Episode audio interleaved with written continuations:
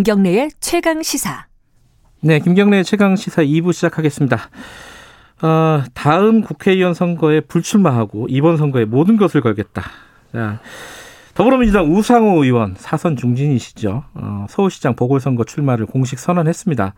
근데 지금 상황이 어, 이게 좀 심상치 않게 돌아가고 있습니다. 이 코로나부터 시작을 해가지고요.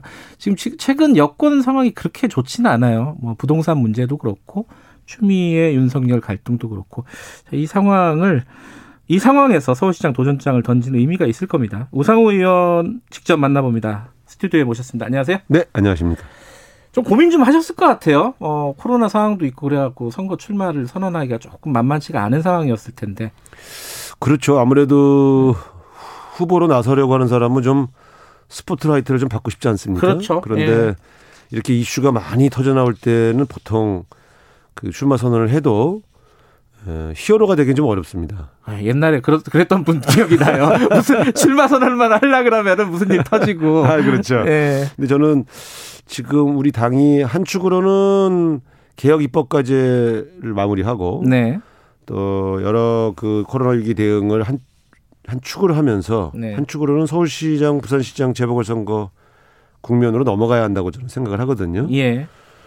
어, 그런 측면에서 어, 아무래도 당인 당은 아무래도 이제 여러 가지 고려를 할 수밖에 없으니까 네. 제가 먼저 좀 출마 선언을 함으로써 음, 서울시장 재보궐선거 국면을 좀 먼저 열어야 되겠다. 음. 이제 그런 생각을 좀 했지요. 지금 뭐 코로나 상황은 조금 이따 다시 좀 여쭤보도록 네, 네, 네. 하고요. 어, 이번 선거는 사실 이제 보- 재보궐 선거고, 어, 사실 안 좋은 일로 시작이 된거 그렇죠. 아니겠습니까? 네, 네. 어, 부산시장도 마찬가지, 그렇습니다. 서울시장도 그렇고. 이번 시장 선거를 어떻게 규정하느냐가 굉장히 중요할 것 같아요. 네. 음, 어떻게 보십니까? 그러니까 사실은 저희 당 시장님들의 뭐 이러저런 사정으로 재보궐 선거를 치르게 된 건 사실 참 되게 되게 송구스러운 일입니다. 네. 여러 가지 뭐 비용 문제도 그렇고요. 음, 또 그래서 죄송스러운데 그러나 이제 어쨌든 이미 치러지기로 한 재보궐 선거다 네. 보니까 이게 대선 전초전 같은 그런 의미가 좀 굉장히 강해지는 것 같아요 갈수록 음, 네. 그러니까 이번 재보궐 선거에서 이기는 쪽이 아무래도 다음 대선에 주도권을 쥐는 그런 선거의 성격이 강해지고 있습니다. 특히 음. 왜냐하면 이게 지금 우리나라 수도인 서울 네. 제 1도시죠. 그다음에 제 2도시 부산. 네. 이두 도시에서 생기는 선거이기 때문에 그 상징성이 굉장히 커졌죠. 음. 그래서 저는 어 이게 단순히 뭐 작은 지방 선거였으면 아마 저희가 고민을 안 했을 겁니다. 네. 이 후보를 내냐 안 내냐 그런 측면에서 어 내년 선거가 그런 의미를 갖는다면 그 다음 대통령 선거까지 포기할 수는 없는 거 아니냐 음. 그런 그런 의미가 있죠. 이번 선거의 의미가 굉장히 강하죠. 그래서 이 예를 들어서 이렇습니다. 또 하나는 이제 이런 거죠. 대- 문재인 대통령이 에, 일정하게 성공적인 평가를 받을 수 있느냐 아니냐의 문제 달려 있어요. 사실은 음. 왜냐하면 이번에 가령 국민의힘 어, 야당 소속 단체장이 되신다 그러면 네. 1년간 문재인 대통령을 계속 흔들 겁니다. 음. 그럼 사실 서울시장하고 대통령이 다른 당일 경우에 굉장히 고생을 많이 해요. 네. 전에 이명박 서울시장 시절에 네. 노무현 대통령 끊임없이 흔드니까 네. 처음에는 아이 저렇게 흔든다고 흔들- 흔들어지나 그랬는데 흔드니까 진짜 흔들리더라고요. 음. 그런 요소들이 많이 배어 있는 선거다. 저는 그렇게 생각합니다. 근데 이번 문제가 이제 사실 성범죄 의혹에서 출발한 거잖아요. 네. 그래가지고 여성 후보가 나오는 게 적절하지 않겠느냐. 이게 이제 뭐 여든 야든 이런 얘기들은 계속 나오는 것 같아요. 네, 여기에 네. 대해서는 어떻게 생각하세요? 이 재밌는 게 저희 당에서 이제 그 네. 비공식적으로 조사해 본 내용이 있고요. 예. 또 국민의힘 여의도 연구원에서도 비- 비공식적으로 조사해 본 걸 얘기를 들었는데 네.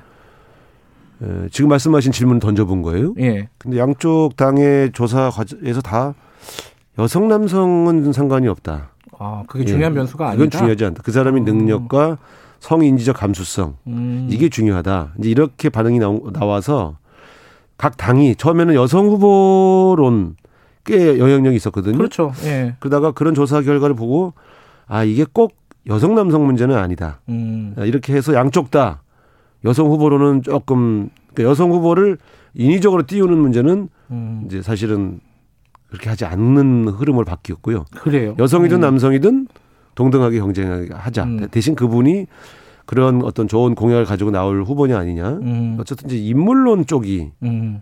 가령 국민의힘 같은 경우도 얘기, 얘기 들어보니까 여의도 연구원에서는 어 그 보수 지지층조차도 네. 어 인물론 인물이 더 중요하다. 음. 이런 쪽이 훨씬 강하다고 그래요. 인물은 우상우가 최고다. 네. 아, 제 입으로는 제 입으로는 그렇게 말씀드릴 수가. 근데 그 이러 이- 너무 배수진을 치신 거 아니에요? 다 마지막 정치적인 도전이다. 네. 그리고 출마하지 않겠다 다음 국회의원 선거에. 네, 네. 어, 이럴 필요까지 있나요? 어, 왜 이렇게 말씀하신 거예요? 사실은 지난번 총선에서도 예. 제가 가족하고 저희 보좌진들한테는 불출마하겠다. 아, 다음 총선은 네, 그, 그 오. 이번 21대 총선은 안 나오려고 했었죠. 아 21대를요. 예, 그 당시에 어. 이제 소위 그86 세대 뭐 기득권론 음. 뭐좀 뭐 이런 얘기 나올 때 제가 약간 좀 아, 사실 그게 아닌데 그러나 또 그렇게 자꾸 으, 으, 공격하시는 음. 분들이 많으니까 예.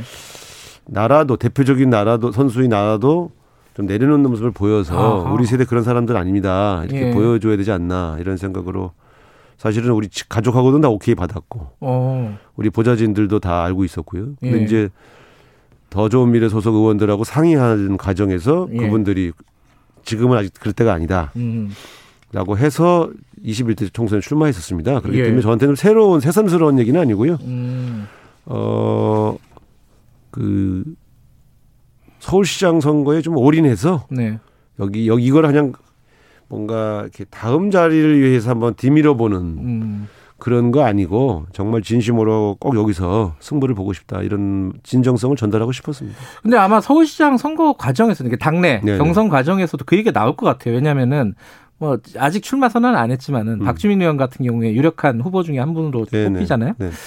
그럼 아마 이제 86세대 지금 뭐 97세대라고 하네요. 그 다음 세대와의 어떤 이런 대결, 네. 이런 구도가 만들어질 것도 같아요. 네, 네. 그럼 86세대가 어 한 번 더 해야 된다. 한 번 더는 아니고 그, 그 우상호 의원께서 서울시장 해야 된다라는 네. 거는 어떤 정당성으로 말씀하시겠습니까? 저는 이렇게 이렇게 봐요. 네. 저는 사실은 이제 저희가 입성할 때 이제 서너 명이 들어갔지 않습니까? 이제 이, 처음에 8, 386 세대가 들어갈 때. 네, 이인영 예. 지금 통일부 장관하고 임종석 전 비서실장하고 저하고 이제 이렇게 근데 그때 저는 저하고 이인영 장관은 떨어졌고요. 음. 첫 선거에서 네. 그리고 이제 임종석 비서실장만 입성을 했는데 네. 그때 우리가 들어가면서 다른 세대 물러가라고 한 적이 없어요. 음. 발탁이 됐지만 네. 그러니까 저는 세대 퇴진론은 조금 이상한 것 같아요. 음. 이게 이런 것 같아요. 전에 그 저 소위 김대중, 김명삼 두 분이 이제 40대 기술론 네. 그건 뭐냐면 주역이 되겠다는 거거든요. 음. 당 대표를 맡겨라지 음. 나내 앞에 있는 세대 전체가 정치권에 나가라. 음. 이건 세대 개출론이 아니에요. 세대 퇴출론이죠. 네. 근데 이번에 21대에 처음 들어온 386도 있어요. 네. 그분들은 나가라고 하는 건 좀 가혹하잖아요. 음. 그러니까 세대 퇴출론은 저는 좀 너무 강하다. 오히려 각 세대 역할론이 좋지 않겠느냐. 그러니까, 음. 그러니까 이 저희 같은 유월항쟁 세대가 해야 할 역할을 마치면 자연스럽게 후배한테 물려주고 그 네. 주도권을 저는 97세대 굉장히 전 저기 그 박용진 의원, 박주민 의원 다 만났고요. 박, 네. 박진하고는 소주 한잔 했는데 제가 격려를 많이 줬습니다. 음. 에, 당, 당신들이 우리보다 더 건강하고 네. 더 무럭무럭 자라서 이렇게 쫙 성장해 나가는 것이 훨씬 더 우리가 이 빨리 그만둘 수 있는 좋은 명분을 제공해 주는 거다. 음. 어, 각 세대 역할론이 있는 것이죠. 음. 예. 저는 97세대라고 불려지는 박주민, 박용진, 강원식 뭐 이런 의원들 네. 어, 상당히 기대합니다. 음. 그 지금 많이 후- 여권 후보들로 꼽히는 분들이 대략 뭐 박영선 의원, 박주민 의원 네. 뭐그 가장 유력하게 꼽히는 분들이 두 분이잖아요. 네. 뭐 기자회견에서도 말씀하신 것 같은데 누가 더 어렵습니까? 근데 출마를 공식화 안 한 상태에서 예상해서 자꾸 비교하는 건 사실 조금 적절치 않은데 어, 굳이 말씀하시라고 하면 아무래도 이제 모든 분들이 알고 계시지만 지지율 1위를 달리는 분이 음. 가장 두렵죠. 그, 그말 나온 김에 그러면 그분들과 비교해서 우상호 의원이 갖고 있는 경쟁력. 아까 뭐 인물이라고 하셨는데 약간 굳이- 추상적이니까. 굳이 뭐 비교라기보단 예. 저는 여덟 번의 대변인을 하면서 갖고 있는 이제 소위 당내 아, 대변인 여덟 번이나 하셨어요? 네 네네. 오. 제가 최다죠. 어. 최다선인데, 예. 어, 이 소통 능력은 꽤 인정받는 것 같아요. 여러 음. 사람들하고 누구하고의 대화를 해도 잘, 잘 음. 대화가 되는다. 두 예. 번째는 우상호한테 맡기면 안심이 된다 이런 게 있어요. 문제 해결 능력. 음. 이제 제가 2016년도에 박근혜 탄핵할 때 예. 굉장히 혼란스러웠습니다. 그걸 이제 국회에서 처리할 때 어, 당시 여당 국회의원 아. 절반을 절반을 설득해서 예. 문제를 해결한 능력 이런 것들이 아무래도 능력 면에서는 우상호의 장점이 아닌가 이렇게 음. 평가들을 해주시고 계시고요. 네. 내용적으로는 이제 민주화 진보의 어떤 진영의 적자다, 정통성이다. 음. 이제 이렇게 에, 저는 그거 사실 더 중요하게 생각하는데 그 어떤 그런 계승자로서의 어떤 그 상징성 이런 음. 것들이 제 강점이 아닐까.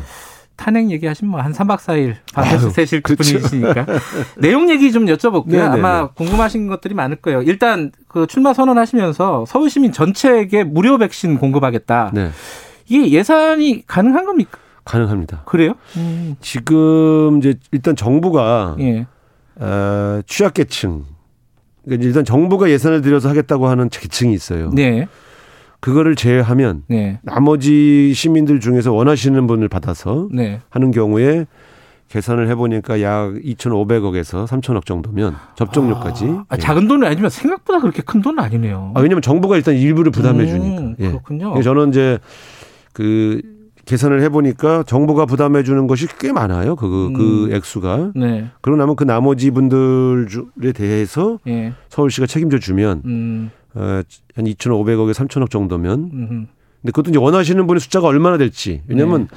백신의 부작용에 대한 공포 때문에 안 맞으려는 분들도 있어요. 우리나라도 일부 있더라고요. 네, 지난번 예. 독감 백신에 예. 대한 불안감도 있어서 그래서 어쨌든 억지로 맞출 수는 없습니다. 이 백신은 음. 원하시는 분들에게 저는 접종까지 아예 서울시가 돼야 되겠다. 음. 왜냐하면요, 이 불안과 공포를 해결하지 않고는 네. 경제도 정상화시킬 수가 없어요. 음.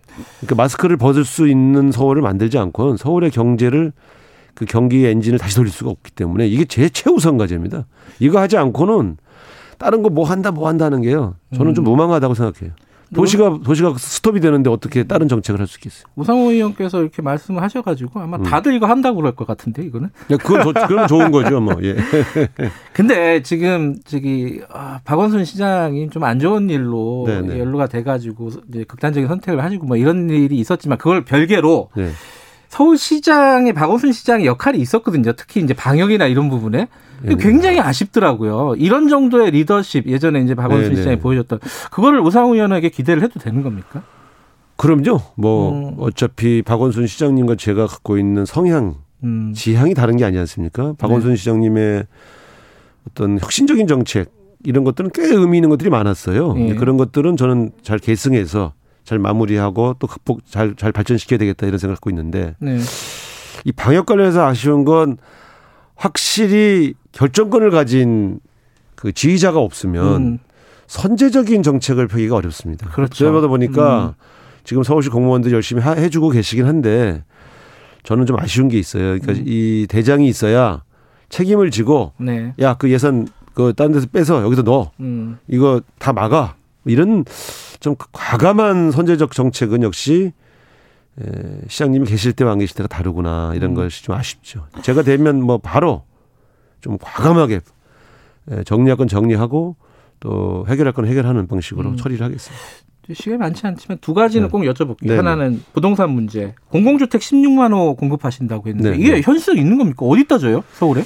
지금 이거는 제가 3년 전부터 공약을 했고 예. 사실은 계속 저 아주 구체적인 면적까지 재보고 아? 있는 네, 계산까지 어. 해서요. 강변북로와 올림픽대로에 예. 에, 이 소위 말하면 구간 그 위를 씌워가지고 예. 인공 기반을 만들어서 예. 그 위에 5, 6층에서 7층 정도의 타운하우스를 질 수가 있어요. 그걸 임대주택으로 짓겠다는 거죠. 저, 저 아, 공공주택으로. 아, 예. 이런 사례가 유럽에 있어요. 예. 명품 임대주택. 어허. 진짜 서로 들어가서 살고 싶어 해요. 어허. 그다음에 그 예를 들어 독일 같은 경우는 아우토반 고속도로 그 막 170km 달리는 예. 고속도로 위에다가 1,500세대, 3,000세대 도, 도시를 저 마을을 만들었어요. 예. 그래서 이게 요즘은 발상을 바꿔야 돼요. 어. 민간 택지를 그 이 구입해서 뭘 지으려고 그러면 돈이 너무 많이 들어가서요. 싼 음. 임대 주택을 질 수가 없어요. 그래서 저는 지금 주거 안정이 된 외국의 선진국의 도시를 보면 특히 네. 유럽의 공공주택 비율이요. 25%에서 40%. 오스트리아 B는 40%입니다. 예. 싱가포르는 공공주택이 75%예요. 네, 네. 그러니까 여기는 어쨌든 주- 주거 취약계층이나 사회 초년생 한 30%는요. 예. 안정적으로 공공주택에서 시작을 하는 거예요. 음. 저는 강가에 그리고 철로변 위, 철로 위에 어, 우리 철로면 이제 도심지 아니겠습니까? 예. 도심지와 강가에 이런 공공주택을 지어서 그럼 약 10, 10만 원에서 16만 원 정도 나오는데 에, 좀 명품 공공주택에서 서민들을 살게 해주고 싶다. 그 예전 예전이 아니라 최근에 그 이해운 어, 전 의원이 주장했던 거랑 약간 결이 같으네요. 이혜원 의원님은 뭐냐면 네. 정원을 짓는다는 거 아니에요? 이혜원 의원님은 어. 기존의 그 들면 압구정 현대아파트처럼 네. 새로 그, 그, 그 재개발하는 쪽에 음. 공원인 공원을 의무적으로 짓게 돼 있잖아요. 그 네. 단지 안에 그걸 바깥으로 빼고 예. 강가 쪽으로 그 공원 부지에다가 공공주택을 짓겠다는 것이라서 예. 사실은 약간 저 제 구상하고는 약간 차원은 다르죠. 기존에 있는 민간 사유지에 짓는 건데 음. 예.